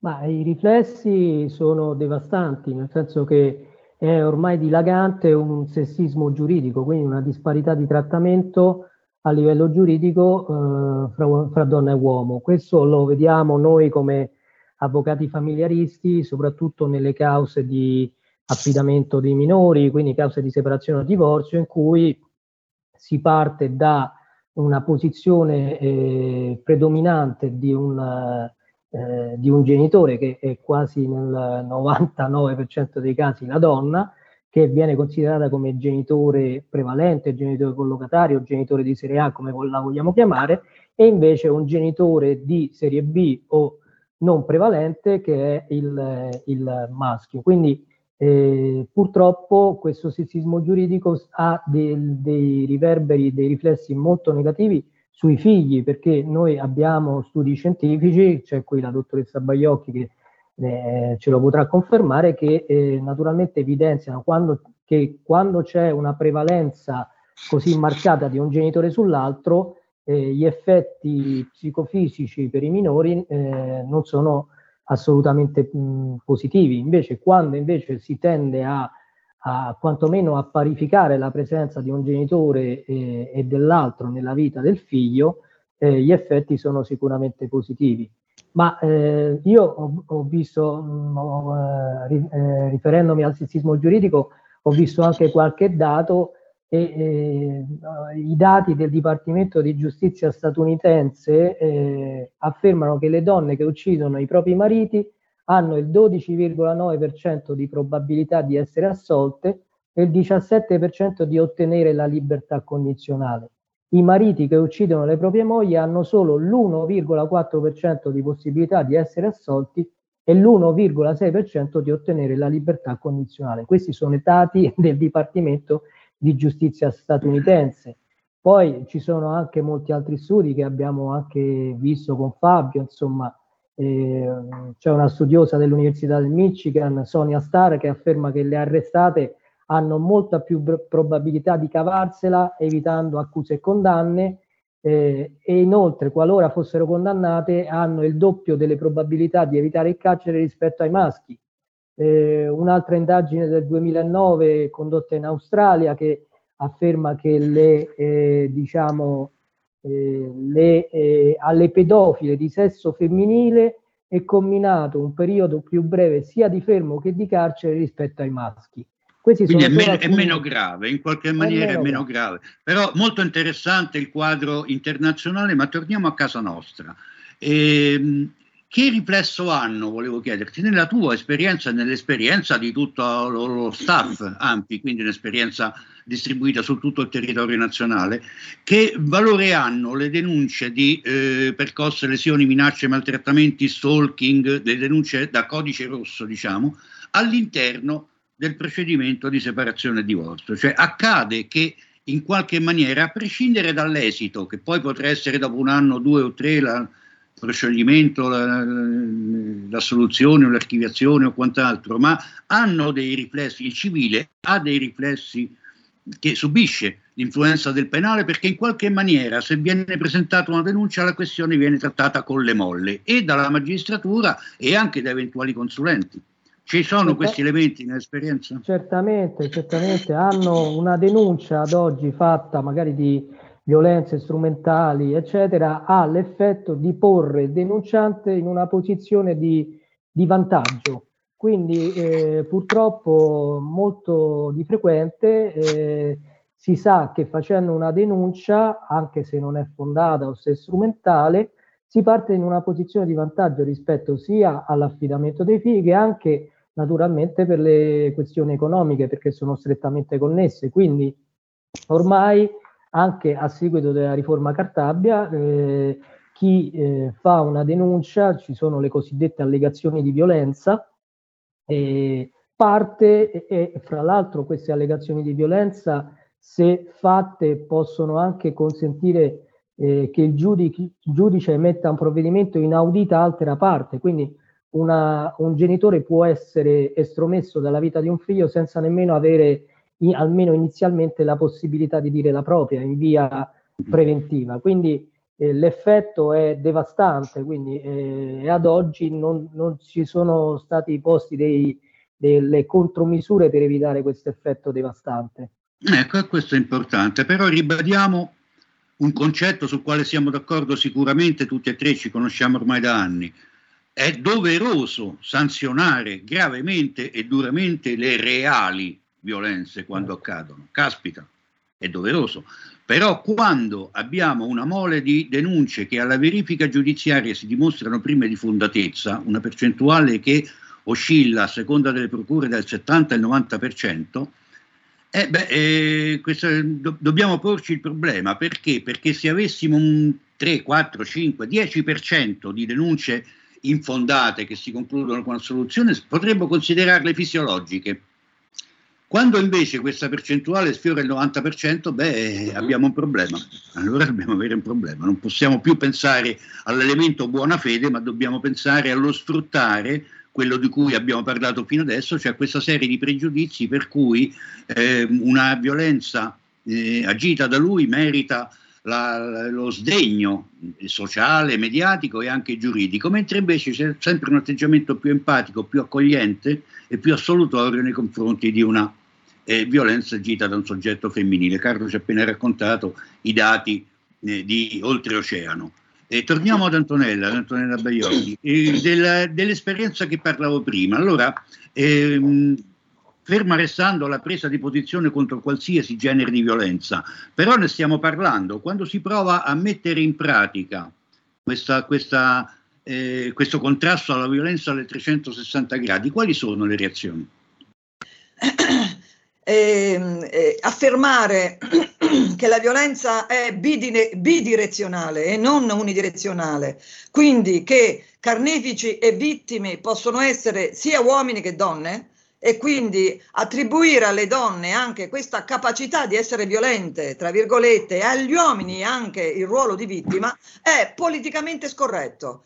E se non a caso sono stata, quando io da assessore alle pari opportunità in qualche modo ho cavalcato questa opportunità proprio per portare avanti questa eh, diciamo denuncia di questa falla dell'attuale cultura della violenza non avendo nulla da perdere né poltrona né altro eh, non avendo nulla da perdere, io in qualche modo, in maniera diciamo il più possibilmente eh, armonioso, bene, perché queste cose non bisogna farle in maniera dicotomica, ho la verità in mano e voi sbagliate, ho cominciato a denunciare che eh, in definitiva le pari opportunità che si occupano esclusivamente delle vittime donne in qualche modo e più a monte il governo italiano che, si, che tutela esclusivamente la vittima di sesso femminile, questa è una anticostituzionale discriminazione nei confronti degli altri generi prima di tutto il genere uomo, tra virgolette, che non ha assolutamente tutela perché i centri di violenza sono solo per le donne